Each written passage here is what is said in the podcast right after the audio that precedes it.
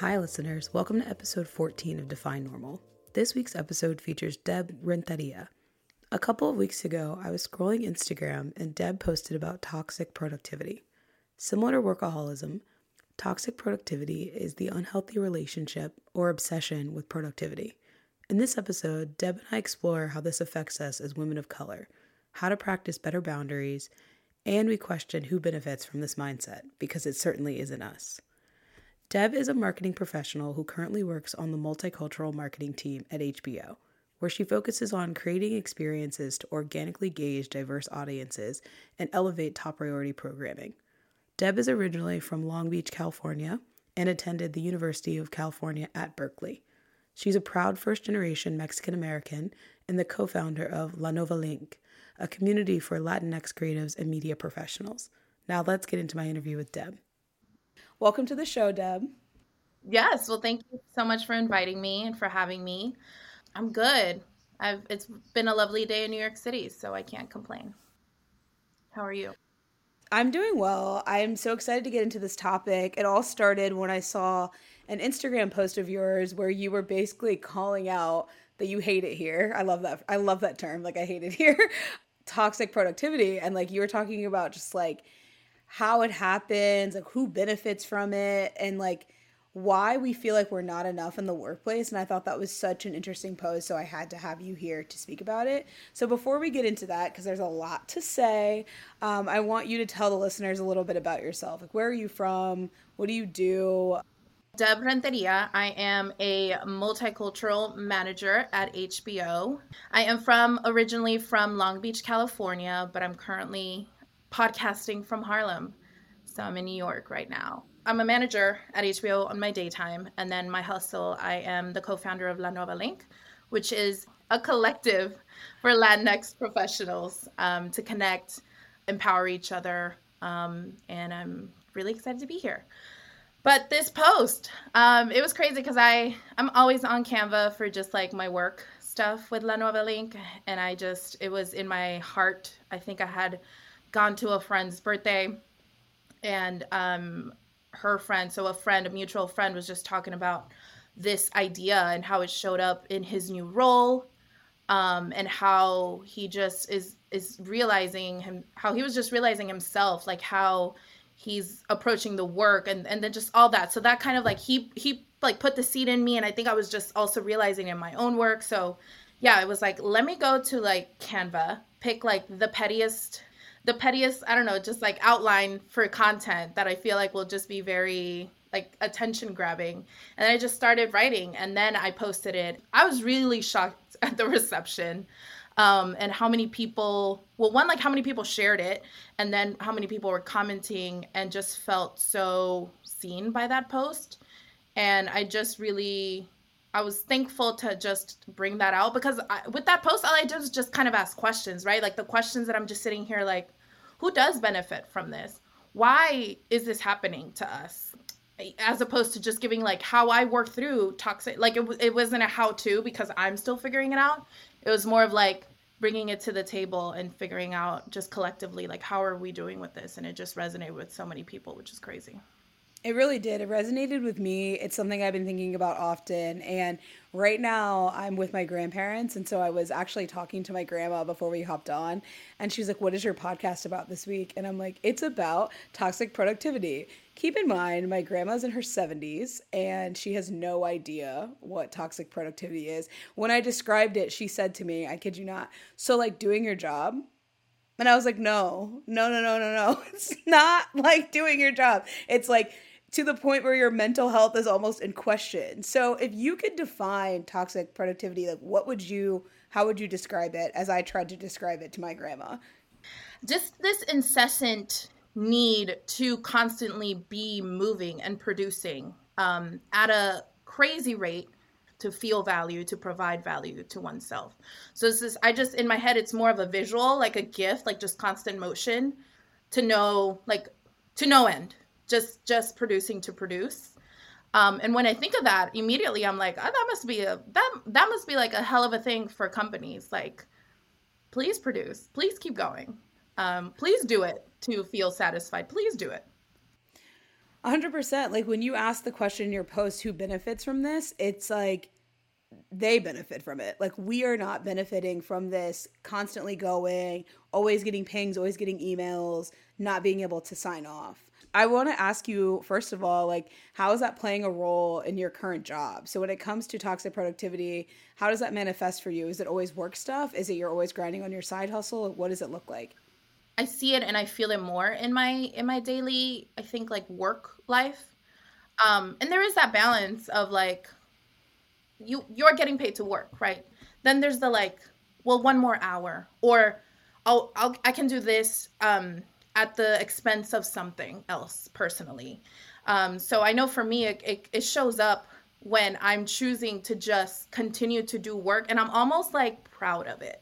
Like I'm almost like no, but I've I, like I have a long night at work, but it's fine. It's fine because I'm justifying doing that. And so uh, for me, it shows up where my boundaries and the the like. Even if I had a really good like, even if I came into the space being like, I'm gonna set boundaries. I'm not gonna do this. I'm gonna have like my habits. I'm gonna like log off at this time. I'm gonna eat dinner at this time. I'm gonna work out. Like I'm just gonna do that. But every time I keep choosing them, I keep choosing the work to feel like it almost provides me with a bit of a sense of um, a higher sense of self like i feel more um, successful i feel like i did something i feel like um, if a if the work week if i wasn't stressed out or like tired or spent like the idea of being spent is crazy to me now but there were some weeks that I, i'm just like that was kind of the thing like oh how are you doing i'm spent and and kind of like i did a lot you know? And that's how it's been showing up for me. And then, you know, I also think of, and I've had to have a hard conversation with myself or a hard look because even now being a co founder and doing something on the side and like understanding that that is a commitment to, to the work and the community that I'm creating, but also to my co founder, right? So, like, I can't decide that I'm just going to do less this week. So, I think when I go into endeavors like that, I have to realize, like, am I doing this out of like it aligns with my mission or because I had three extra hours in a week and I just needed to fill them. And so that's on, on the personal side how it how it comes um, how it shows up too. And I have to question it. Like am I doing this out of just this? I need to feel like I'm doing something or is like am I really called to do it? Like and I often see that especially with La Nueva Link because it starts to help people. It starts like it's almost like the community I'm building starts to tell tell me that okay this is worth it but I can I feel like I've done previously. I've just done things to just do them. Right, just to fill the time and to say you're busy. I think you made a really good point there. There's this self-importance and and bragging and badge of honor of like I'm really busy. Like I have a lot of meetings today and then I have a lot of work to do and the work I do is really important and I stay up and I miss dinner and I don't call friends or whatever it is you're missing to say like i did this i'm busy like look at what i'm doing. And i've had to unlearn that too because it comes off and the reverse when i see friends doing it. It comes off as very like self-important. Like none of us are curing cancer. Like i just don't love it when i'm on the other side and i hear a friend saying oh i just have so much to do like so heads down. And it's like I mean, what is it that we do that's so that is so important in that sense? Um, so that's really interesting too, being able to see it in other people. It actually reminds me, out of a lot of comments, someone did go that route. And I remember, especially like this is kind of one of those buzzwords. It's like, I don't know if they were calling it toxic productivity, but they were saying like, I don't know, these quotes are now like, don't like being busy is not the new whatever, or it's not like a badge of honor, or it's not that. And so she, you know, I had someone comment like, you know, sometimes I think it, it came from that space of like, sometimes people just do it to feel um, important. And then the other side, like an empathetic side of me, which I'm like, go my therapist because we're working on that, um, made me feel like, yes, but how sad or how intense is it for that person that really feels like they need to sacrifice their personal, their friendships, maybe their love lives to feel that they like they need to be they need to produce they need to be doing to then feel like they're worthy. So I, I took the flip side of it of like, yes, I can see how, how someone can be almost like arrogant, but I'm also then, then I push it further and I'm like, well, what's going on with them that they might need to feel that way, right? That they can go to their friends and say like, my work is way more valuable than this. Like, there's something going on there that that person needs to kind of unpack because I would say like I would have more empathy for that person rather than just be like she's too busy. Mainly because I've been that person. I literally, which was low, um, this past summer, I like went to a hangout with my friends at, back at home, and I took my laptop because I needed to finish work. And I had, I left the hangout and I realized I spent a lot of it on my laptop. And I realized like at that moment, work was feeding me more than my friendships, and that is not okay. I love what you said about empathy though, because I think it's easy to be upset with people and kind of hold it against them when they have those moments of like kind of self righteousness and justifying how unhealthy the work cycle is. And it's very easy to be like, fine, if that's how you feel, like whatever. But you're right. I think there is some empathy there because it goes into my next question. Like, a lot of this toxic productivity is about proving yourself, right? And it's about showing that you're worth it in this space. So, you talked about how this manifests for you at work how do you separate proving yourself from your productivity? Like how are you able to find space to say i am worthy i'm great at my job but i don't have to ru- i don't have to run myself to the ground to show people that i think i had to learn and really shout out to to therapy and especially therapists of color who just understand um, the dynamics and the nuances of being a person of color in these spaces. I had to understand like where like the intention behind a lot of things and where a lot of things were coming from. And I think there was a moment where I started to realize, and my therapist really pointed out, how many of the things that I'm doing is coming out of this place of fear. So, fear that for whatever reason, um, and I truly think is for me, it's cultural, is fear of like, I could lose my job at any time. I, because of the lack of visibility, because I've, I've been, you know, the only in certain places or been othered even when I haven't been the only you know you start to clock the way people are treating each other and you start to realize like oh got it. This is where I'm at in life. This is how people view me. For whatever reason you know I started to internalize all that. And so my work starts to come from that place. So come from a place of fear um, and then the way I show up is proving so everything I'm doing is proving. Whereas I, I feel potentially some of my colleagues or friends or peers that are, might have more privilege or I always say like safety. There's a like Maslow's hierarchy of needs, and he talks about how like safety is like a fundamental thing before you can even reach um, self actualization. I'm like, for some of us, safety is not a given or a guaranteed. so I'm not operating from that place. So I have to kind of create that safety. But awareness is important. Like knowing that that's something that's missing for me is important. Um so yeah i think i've realized that a lot of what i'm doing is proving myself. So what someone would be it's my normal work day. I'm actually everything i do my output is to show you that i belong here because i don't believe that i belong here. So which is it's it's insane. It's an, a crazy amount of work that i'm doing on top of the job i feel i always think like if i had safety if my only job was to just do the work I'd be a rock I'd be a rock star. I think about that often, like as women of color. I mean, because first of all, like being a woman in the workplace is one thing. Like being a woman, like women go on mat leave and I hear the craziest things that people say.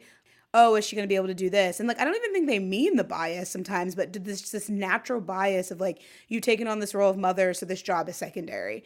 Um, and then adding the nuance of us being women of color, there's this, there's like this double edged sword of us worrying about how we're seen as women, but also how we're seen as women of color and not having that safety. Because I often think if I only had time, exactly what you said, if I only did the work, if I wasn't worried about ERGs, if I wasn't worried about how I'm presenting, if I wasn't worried about like just even my credentials. So you work at these jobs with people who are from families where people have worked in these spaces before or they like are from major tech companies or whatever it may be and you're like i don't even have those credentials. Like i very much like went to state school in ohio. So like sometimes i'm like wow should i be in this room with kids who went to harvard or mit or wherever the whatever the places may be? So you made such an important point with like the safety of it all being the benchmark of like am i good? And and i think there are things beyond identity of like us being women of color or us being women sometimes it's things like it is your school it is like your social social economic status it also can be just like being new to a company like we work in very high performing spaces and when you're new it's like it's easy to do this like toxic productivity because it's like they're not going to think I'm doing anything, especially in the the virtual world where we can't see what you're doing, which adds a whole nother layer. It really does. I, I actually didn't even think of that. Like how or how much chaos is like not being present, right? Because I also there's this thing that I had in my head too, like I have to be at my desk. Like I have to be at my desk, like working and people have to see me working or else they're, you know, and how much I don't know how li- maybe liberating it has been for people um, to be able to know that they don't have to you don't have to be seen you know you, you have to figure out other avenues to share your your work your output yeah the actual work and a leader said recently people can be lazy right in front of you and i loved that quote because it brought up the idea that like we don't have to be in front of each other to do the work people can give the the I don't know, facade that they're doing so much by being at their desk and typing and showing up to work on time, but they could do nothing right in front of your face. And I could be doing a world of work from my house. And I didn't even think about it when you said about like being at your desk. That's something that is so real. Like, I remember at a company I worked at like years ago, I was working at this media company, and everyone got to work like at a certain time. Like, if you weren't at work by like 9 30, the vibes are kind of off if you got up to leave, if you got up to leave before six, it was like, where are you going? Like you almost had to have somewhere to be. Yeah. And I'm like, this is my job. I'm a grown woman. Like I, I feel like I can't leave. Like, and I think that plays into it too because a lot of these things aren't innately my personality. I've picked them up in corporate environments. I, I mean, as you're saying that, I'm I'm thinking like, how's how has COVID made me feel? And I can't say that it's given me more stress. If anything, it almost has flipped the systems at play a bit. The ways that people were looking at productivity have changed, and almost the virtual nature and the fact that like I, we could kind of pop into a meeting with like someone real high above or I have to be way more present and and share and speak up in meetings, right? Like I just think in some ways for me, the COVID of it all has like shifted how I have to share my output and it's almost also I think has melted away a lot of my anxiety. Either that or I'm growing, but I actually have not felt worse being away. Even though I am saying like we do those things come into play for us. Like how are we showing and signaling to people that we're here that we're doing the work right like um and i wonder if it's because because of covid you have to speak up right in these meetings no you have to turn on your camera they have to see you yeah covid the whole thing about like turning on your camera that's something i was saying too that can play into this like toxic productivity because it's like we have a lot of meetings like i on an average day i have maybe four 30 minute meetings and one hour meeting so that's five meetings and I don't want to be camera on all the time. If you schedule through my lunch, I want to make lunch in the background. If it's not a one on one, if it's not just us talking, if it's a team meeting, I got to turn the camera off. I got to make some food. I don't want to eat on the camera. Like, it's a lot. I think that you, I, we often think about like what people will say if you're not doing certain things. Like, it's tied to this weird perfectionism that goes in tandem with toxic productivity because it's like, what if my parent I, I was like living with my parents for a good amount of quarantine. What if my parents walk behind the camera? What if they can hear my dad on a call? Like i'm in this like at home i'm in this hot pink bedroom that i've kind of made my office and it's like this doesn't really look professional. There's like a bed behind me. And so so much of that goes into my mind during calls which is ridiculous. I'm doing my job. Who cares? No yeah i just think covid flipped it all. I wonder i, I wonder if it's for the best. I think in a lot of ways it is, but I also like want to talk about how a lot of this comes from the top down. So when you think of ways that leadership can kind of unravel this toxic productivity, like what are ways that you could see leaders stepping up to make us feel less of this pressure? Because I really do think if they behave differently, we would behave differently. Yeah, I think, I mean, I'm also curious how many people at that level resonate with this idea of toxic productivity or how many people like your your grandparents would be like isn't that just doing your work i feel like i've i've definitely peeped it with some you know just some people in different generations where they're used to doing a certain kind of they're used to doing work a certain kind of way and i don't know i can't like I don't know what it is about our generation. I also, for me, it's also been like how incessant work has been, especially dur- during this time that I'm like, whoa, something has to give. But I do, I do agree. I feel like how much of the what we are doing is really based on what the behavior that people are are are doing and are signaling signaling to us that that's the way to get work done. That that is the only way to to function or that is the only way to get your visibility the only way to move up. So i often have to find myself thinking and asking like is who i am looking at as like you know someone that i'm because i'm i'm typically like that because i'm like first generation corporate america i'm constantly like who do i who can i what parts of different people can i emulate? Can i pick up um not to like be fake but to understand like okay this is what's acceptable. This is the kind of language. This is this is violent. This is this this is that. Um but th- i do have to question like making sure that whoever i am looking to um to to try and be to learn from that they are not actually just passing down bad behavior. And i think for a large part i've got to say a lot of people who have been in these industries are just are continuing that and passing that along. And I think I think everyone has to take a, a hard look at that because it's not sustainable.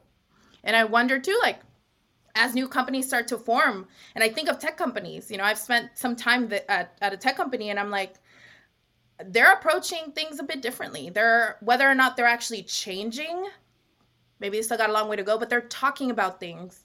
They're using language that I would feel like is way more um, progressive, um, and so I wonder if these older companies don't get it together, they're going to lose their talent to companies that are are trying to have these kinds of conversations and meet their um, talent and their employees where they're at. But got to be careful because these people hurt people, hurt people. Someone told me passing down bad behavior. Hurt people do hurt people. These bad behaviors have been just like going on and on. I think when you work in media, as I did for part of my career, you almost normalize it. Like I normalized the way that people work nonstop, and I and also just like I don't know this weird like burnout Olympics to what you brought up earlier of like I've been working really hard. Well, I've been working really hard too, and I'm dying, and it's been a long week. And then you like there's more bad behavior because it's like let's like go drink and like spend all of this money and then like repeat the cycle. And I'm like I I think COVID for me has made me realize like I'm kind of like that's a little miserable. Like I want to have good times, not in spite of my job. Like I I want to just have good times cuz life is good and we live in New York City and we're young and I'm having a good time. Not because work's crazy, like I need to drink. Like it's very weird. What also ends up happening is you might start to realize like that's not the life you want to lead, right? And then you decide you're gonna put boundaries, and then you're like way aggressive. like it's like, whoa, that's Shelby. Like that is that is like so not normal. It's not normalized, and so then you become the person that's like the weird person on the team when actually you're doing and setting an example for a lot of people. So I feel like I always say this too. Like one, if you're gonna be a leader and a people manager, like take the time to put in the work and like really ask if you're willing to continue to grow right so that you can continue to strive to be a good person because leaders and and managers are actually are are incredibly important um, in the workplace. And so yeah if you're not going to be open to uh, i guess like taking a look at how your behaviors is is like essentially ruining people's lives. Like it's your life. Um and and so i'm just thinking you know i think people need to be way more aware uh, aware of that. And also way more open to different forms of working. You know if someone does come to you and are like i'm gonna leave at at 6 at six 6.30 but i'm gonna be on i'm gonna do my work. Like how as a leader can you support that? Understand like you might feel a way about it but it's because you yourself are maybe not doing it. So let's to get like together that person can help you also put some boundaries. So it's um it's interesting because yeah if you're in a in a team that isn't practicing this stuff you might come off as like, oh, this person doesn't do the work, isn't willing. No, this person has bound like we should all have boundaries. We could all be better off. We could all be better off with boundaries. And I think boundaries make you a better person. It makes your life more sustainable. I'm already that weirdo friend who has boundaries. People are like, wow, I can't believe you're saying that. But I'm very much like, past a certain hour, I don't work. Like, unless something's on fire, please don't contact me. Like I don't care. I'm not looking at it. And for me, I put that boundary in place because I will start to resent my job. Like I've done this before where I'm always on and I'm always available, but I'm like, we are not curing cancer. Leave me alone. And so I think it's become very evident like I don't work weekends, I don't work past a certain time. And I think of work as like college, right? You know, in college where you get a syllabus at the beginning of the semester and some professors don't care what you do as long as when the class wraps, when the semester wraps, like your stuff is done. And I have tried and I've been successful so far to work with managers kind of in that way of like, what are the things that must happen? Like I've asked my manager, hey, what what is like top priority right now for you? What is this would be nice to have and what is like a non-goal? Like I I'm thinking about it, but if it doesn't happen, it's fine. And I've organized my work in that way so I can just know like when I'm kind of on some BS where you're just like working on non goals to be busy, I'm like, oh my God, I'm so stressed. Shelby, that's a non goal. like, just a reminder so you stop being such a psychopath. Because sometimes we convince ourselves that everything's a 911 and it's truly just not at all.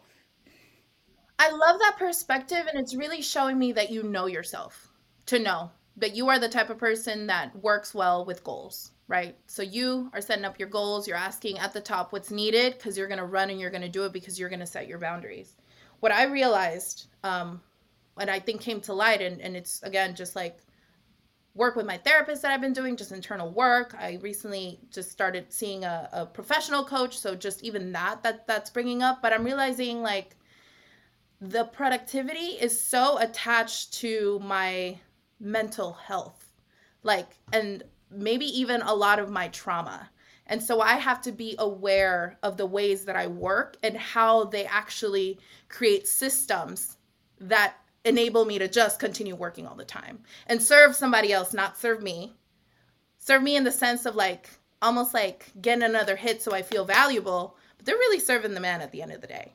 So it's been quite interesting for me to, and actually just got to point it out this like past few days, so I'm just like mind blown. But how I am, because I live, you know, not live currently, but I feel like deep down in my heart or in my, in my just like childhood self, I'm living in this place of, of fear, of feeling like I don't belong for whatever reason, that I'm now creating an environment where I'm working really, really hard for perfection so that I do not allow feedback in so that I'm never called out, so that I'm never othered, so that I never feel less than. And I'm con and she said that and she says, and then you get feedback and you get destroyed and then you need another hit. And so you're just working, working, working really hard for perfection. And it's almost, but you're always going to get feedback. And then it goes again. So it's crazy to know that that is how I operate and that is how I enter a space. My company is probably loving it because I'm killing it in their eyes, but I'm killing myself. you know? It's important to know, but had I not known that, I could also just clock it or just like chuck it up to like, I'm just like a hard worker. Or I really like to do this, or I really love my job, or I really no, no, you we've got some things we have to unpack. And if we don't do the work now, I'm just gonna be I'm really just going to be a shell of a person. And I'm realizing, especially during this year, that that, that is not acceptable. I cannot be like non-essential and also just like burnt out. Like what what is happening? No, and then you can't give anything to your side hustles, to your family, to the things you actually care about. And I think that's the most terrifying part. But you said so many important things about feeling othered and being afraid of that feedback. Because that goes back to like, as one of women of color, I've had to find this swim lane of like, being able to be me and it took a while. I mean it, it wasn't something that happened right out of college. It was like being able to be me and remember like what i'm bringing to the table as shelby that other people cannot bring and letting go of some of that perfectionism because i kind of suffered from the same thing of like getting feedback was stressful because it meant like people saw me. Like i will never forget a manager at a, a media co- like a media company I worked at said to me, she just called me out like in front of other people. Like I didn't do something and it was just like a gross call out. And I was like appalled and was on my P's and Q's after that and felt like I could make no mistakes. Like nothing, no mistakes. Cause she said in front of other people basically like, you're not doing your job correctly. And I internalize that so hard, but you I often have to do that work again, shout out to therapy. I had to do that work of like what she thinks of me in a moment has nothing to do with my value. Like I've almost had to unlearn because I messed up one time or because I did messed up in your eyes cuz oftentimes it's very subjective. There's no like literal right and wrong in, in corporate. It's how you wanted me to do it and how I did it. I was going to say how much of what they want you to do is white supremacy. How much of that is that? I mean, truly, because it's their way. I think like we have to come back often to our secret sauce of like we were brought into these jobs because we're us. Our different experiences, like you being first gen corporate America and like honestly just having this point of view that's like this is different for me, but everything from my childhood, everything from my community, I'm bringing here and that's why I'm here. And I feel the same. Like we bring this special moment and i'm like i don't i'm not gonna have you t- you can't have both. You can't hire me because i'm special and tell me i'm wrong all the time and tear me down. So like pick a pick a lane. Yeah there's got to be a level of discernment when you are given feedback especially as a as a woman of color which is great that you were able to to have that. I mean terrible that she the way she delivered it um, but great that you could i don't know take some time however long it took you to then come back to it and be like, okay, this is wild. and I'm not, and I rebuke it. That's it. exactly. I rebuke it. Like, that's not who I am. We don't have to take it. I think so much of this is not about internalizing it and letting people's thoughts and feedback of you be like who you are. It's not exactly the case. Um, you talked about having a coach, and I want to hear more about that. How has your coach helped you let go of some of this toxic productivity? I just started with her and I probably just have one more session. But now moving forward, I'm going to want a coach. Like, I want all the tactics, I want all the tools, I want all the resources that white people with money have. That's it. You're going to bring me to the spaces to do the work.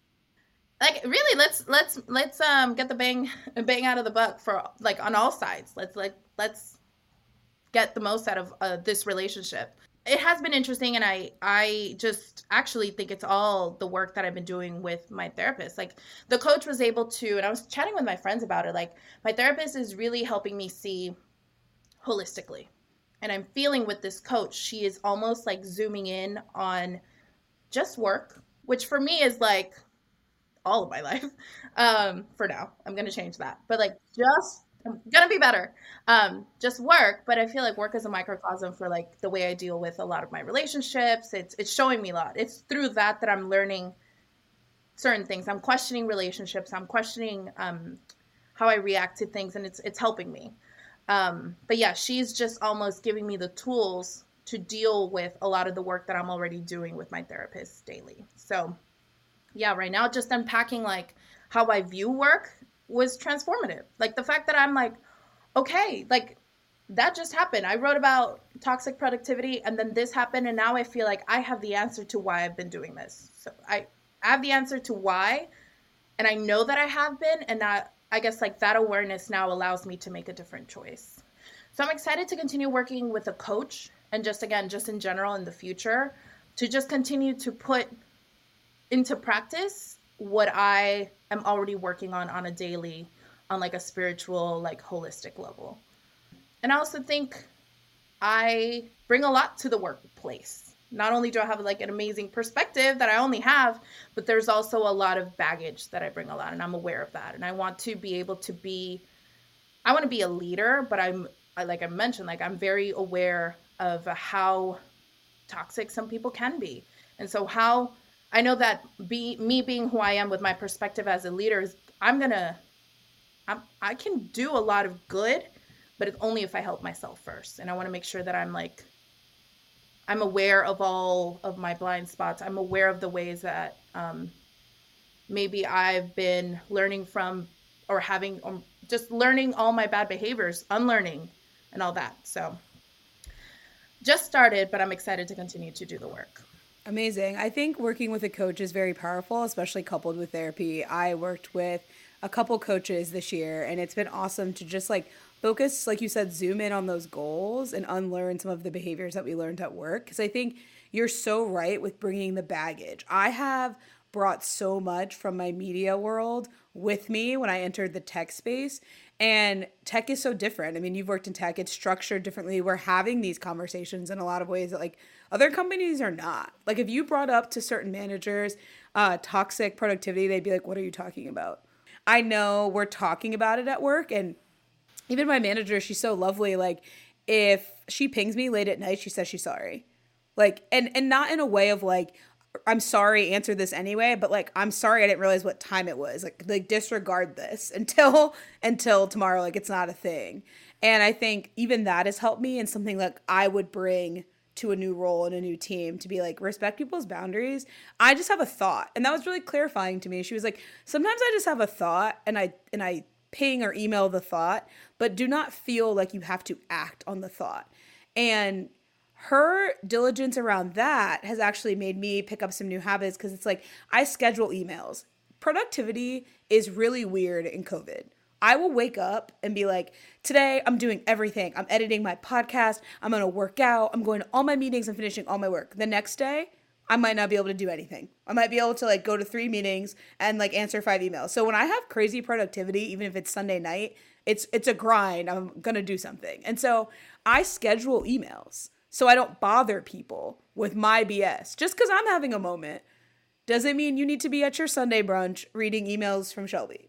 So I think it's also trying to protect other people and like knowing what you'd bring to a team. So if you were going to a new team, what are habits that you would bring with you and what are habits that are canceled? Like, what are we not doing? I am going to a new team. I'm going to a whole new company. Um, so I'm very excited saying it out loud that I will be transitioning from my role at HBO and moving on to Lionsgate to be uh to be in that thing um, as an executive director, which is crazy crazy to say. I feel like I don't know how to say it because I yes, it's a big deal. It's a big deal. it's a big deal. So yes, I think you know, like I said earlier, like having a coach, continuing to do the work. There is a lot of stuff that I want to shed. I remember transitioning from um, transitioning into tech was really hard for me um, to to just remove because every place you enter, every job you enter, you you if you're doing it, I think the right way, you're like seeing the lay of the land, you're understanding the game and how it's played, and you decide every day that you're gonna play it. Whatever equipment you need to play it, you put it on, you come in and play it, um, and you you kind of play it to your advantage, of course. And so I realized like there is the equipment, the armor doesn't transition, doesn't like translate from every place, right?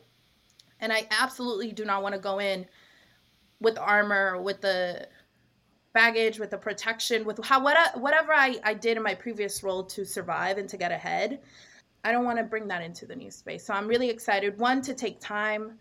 Um, I was listening to Life Kit and heard um, about transitioning and how you should absolutely take time, especially if we've been burnt out and it took me a long time, and I think it's my Latinidad to be like, I'm tired of working. I'm tired, and it's okay to say I'm tired. I know I still have a long way to go, and I'm really excited to continue working. I'm really excited for this role and this opportunity, but I'm tired. And in order to show up in the best way, almost like in an open in an open way, as opposed to from a place of fear or from a place of whatever, I need to take time to decompress. So I'm taking time, and then want to make sure that I continue to equip myself again with these tools.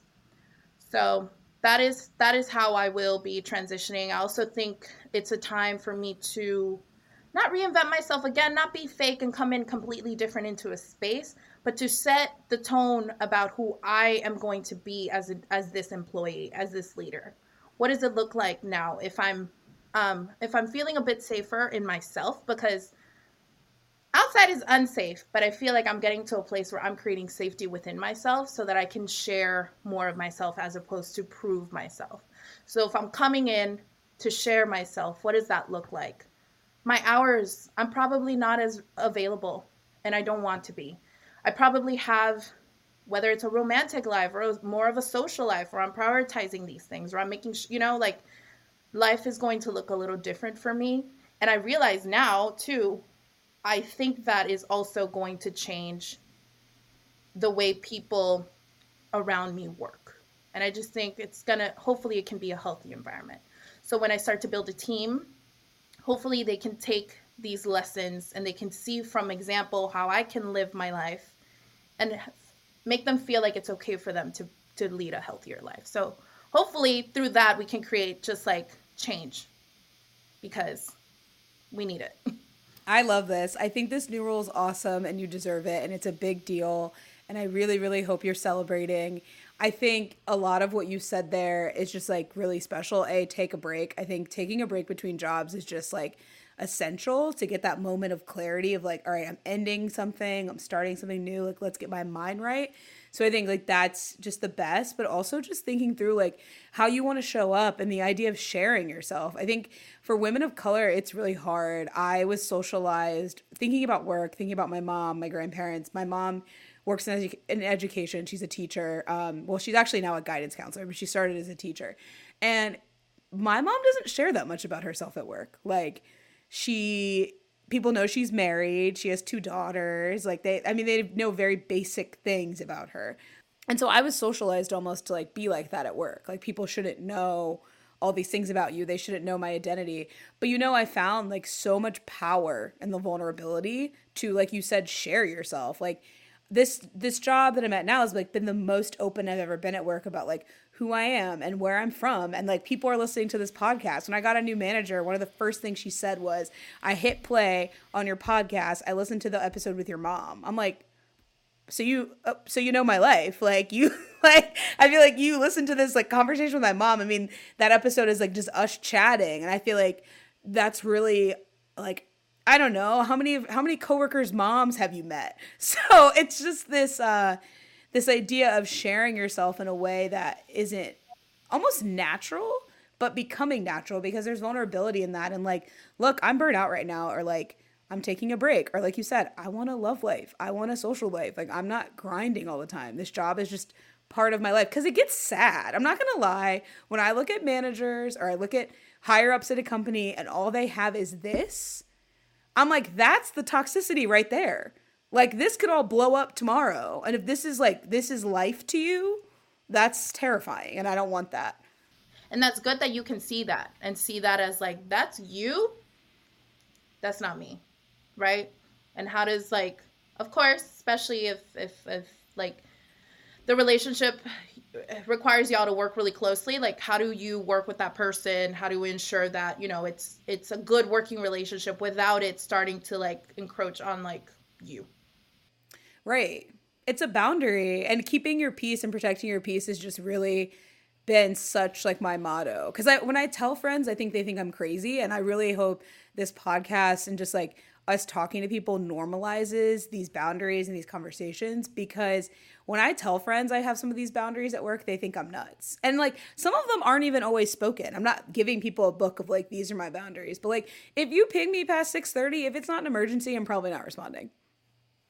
Like I'm just I don't I'm sorry. Like it's time for me to live my life. I've been talking to you guys since like 8:30 in the morning. Like I have to move on with the day. And so you know, some of them are more spoken, some of them are not. Like taking your PTO in a pandemic, like I mean that's like my hot tip. I think people are not doing that cuz we can't go anywhere, but if you I'm telling you a day without Zoom, it's your time. A day without Zoom is a beautiful day.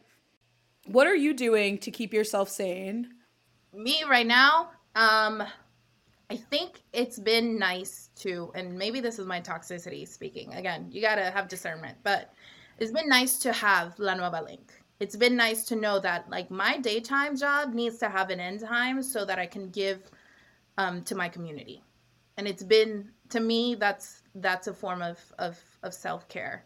I've um, like low key kind of just jogging and walking, but taking it's it's gotten to the point where like I had time to to do runs and miles. It's gotten to the point where like I have time to like walk around the block, but like the sun, the air, the elements, like I guess those are ways that I can ground myself. So that has been keeping me sane.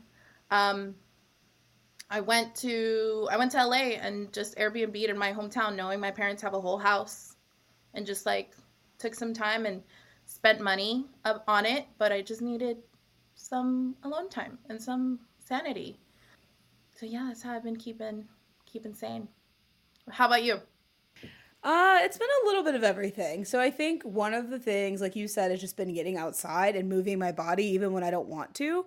I've had to like break up my toxic relationship with exercise because in the beginning of the pandemic, everything that New Yorkers do is so extreme. And I know we're both not native, everything I was doing was so extra. I was related so hard to those memes of like wake up at 6 a.m. and then you go to your workout class at 7 a.m. and then you go to the office and you're at the office and you go to dinner. I'm like, how psychotic is that? And like that was my life. So when the pandemic started, I worked out just as hard because I thought we were going to be gone for like two weeks. Like, obviously not. And so I was keeping my workouts like as tough as I was you know, in normal NYC life because we're extremists. And so I've had to change my relationship with movement because I was getting a little toxic where like if I didn't close my move rings on my Apple Watch, I wasn't productive. So now I just take a walk like I like to take two laps around my neighborhood. Maybe I do a 30 minute forward space, maybe I don't. Maybe I do like a Peloton quick arm workout and call it a journey, but I no longer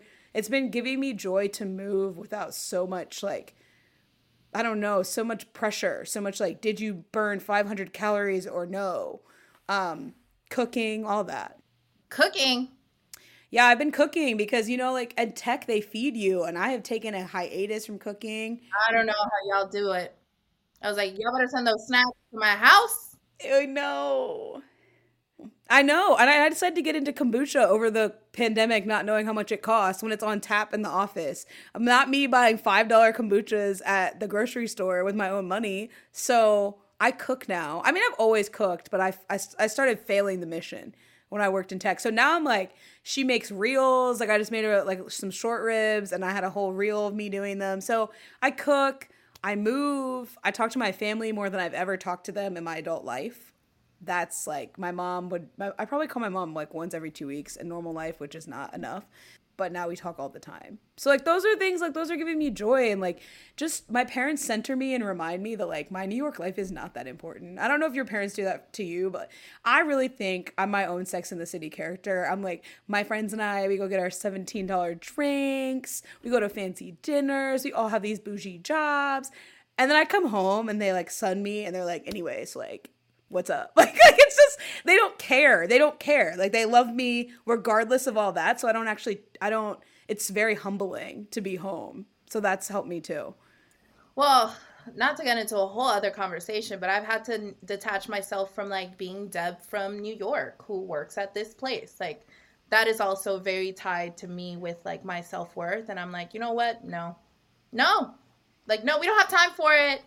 It really the pandemic, Corona really put a lot of things into perspective. But I'm glad to hear that you're moving. I feel like with you're moving with empathy, with with like self compassion is how I feel like you're moving with with your body, and I think that more of us should should be doing that. I think so too. It's better for us, like the mental health issue, and I I just I don't know. We don't need to punish ourselves. Not everything has to be tied to productivity. Like I, I can just do things as I feel like doing them. And if I move for 20 minutes and I burn 100 calories and that's it for the day, like, uh, sorry to report. I wanted to address what you said about um, not being Deb from New York because I don't think that I don't even think that's a different topic. I think that plays into this topic. It's like I've thought about a lot in the pandemic. What if I didn't have this job?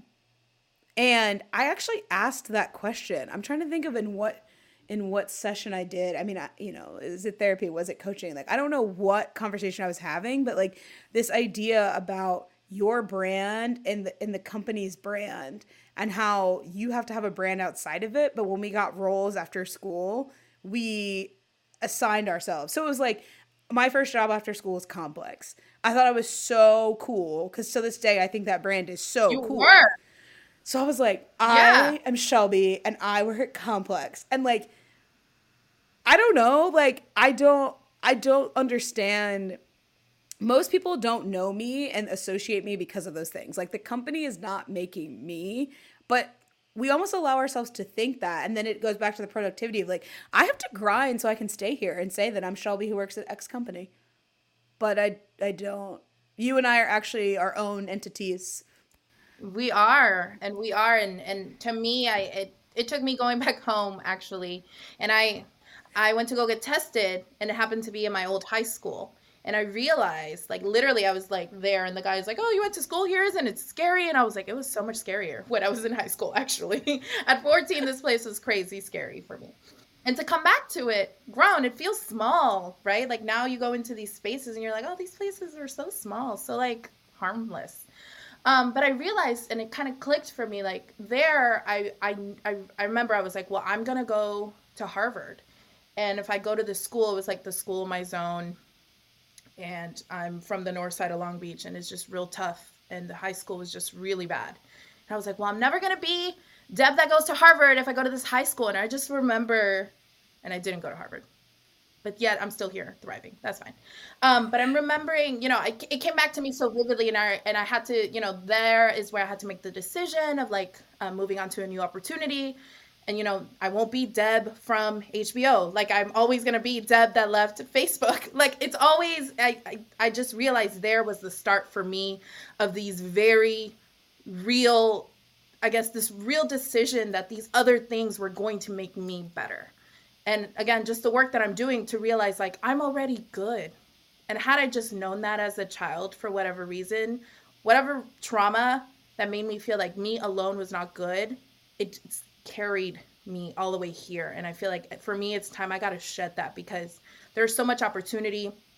This toxic productivity is not serving me because i'm realizing what life am i building around this? Like that's not when i think of a legacy i'm like that's not it um, so yeah, it was it's crazy because I, I just came to terms with and that is, you're right, very tied to the same topic. I love that story and I think it's like there's something about going home and realizing that because there's a lot of armor to shed because a lot of it at the end of the day is like white supremacy. Like we don't feel we felt like those things would make us because those are the norm and that's what people are excited about. So it's like if i'm deb who went to harvard that's like the comeback kid story. Like i'm from this neighborhood in long beach i went to harvard i have this job but it's like you didn't go to harvard and you still are slaying. So you have a whole director title so it's just I had to let that go because I was convinced. And if I knew, if I just said this to my mom, if I knew what I knew now, then watch out. Like, watch out. Because I was just so like, if I do this, I'll be this. If I present this way, I'll be this. And it's like the magic the whole time was in me being me. And it's like, really? No, like- no one can be us. No one wild to me wild to me that really the magic the thing that i can monet like monetize sounds weird but the thing that i can walk into rooms to market every time i've interviewed or had an opportunity is my experience and myself which is crazy. No matter how much i've tried to change that straighten that um, put makeup on that tone check police like and no matter how many times people needed me to fit into something physically you know they all just want like all all it really was was just me which is powerful really i mean powerful. it's powerful. like i mean the list of accomplishments between the two of us like even last year i'm like what year was it? It was clearly last year because now it's 2021 when you won miss ADCOLOR i was like oh my god i know her. Like deb is miss ADCOLOR. Like that was just it's just like these moments where people champion you for being you and i'm glad we've gotten there I'm glad we've gotten there. I mean, we have a long, long, long successful road ahead of us, but like, I mean, that's the secret sauce. It's letting go of toxic productivity and it's being us. And like, that's it. That's it. That's all. It's letting go of needing to be consumed by anything else that isn't like us, which sounds corny, but it really is. It really is. And like, you know, the thing about going home has been I, I look at my parents and all they really care about is us. Like both of my parents work, but like they don't I mean, they just really care about their family and like what they've built. They're not really like, oh my God, at work. I'm like, I love work and I'm always working. Like, I don't have workaholic parents. Like, when the when the clock strikes time for my dad to close his laptop, he's like, okay, see ya. Like, he doesn't, I don't have a dad that's like emailing on vacation. So I don't want to be that parent. Like I think even spending time with them has made me be like, I'm like working, I'm like talking about work. My mom and dad know way too much about my company after living with me.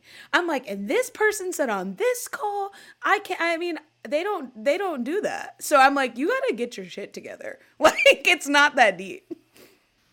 And Shelby, you have great examples at home. I do. It's just different. It's so different. I need to emulate them, but I think we've made it so different because when you think about your parents, like my mom was married by the time she was how old was she? Like 26. I'm 27. There's not a man in sight. And it's like to your point, work is just such a big thing because it's like that's what I do. Like by 28, she had two kids and a whole marriage. And I was like, I'm like, oh word. Like if I don't work, I live by myself in New York City. Like if I'm not working, then what am I doing? You're living your life. You're living your life well, you know. You know, I believe. I believe. I believe you are. We are because we're having these conversations, and I'm glad that at least in my circles, in your circles, um, we're having these kinds of conversations. And I know tech. I mean, I know tech is not a safe space for us.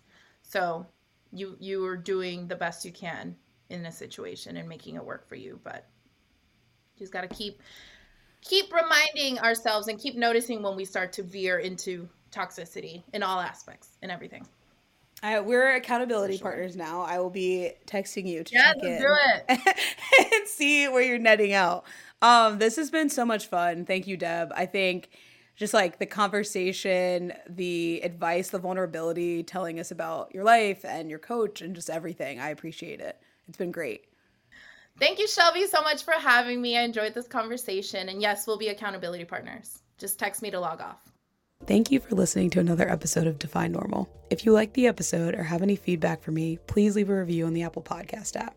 You can also follow the podcast on Instagram at Define Normal. See you next week.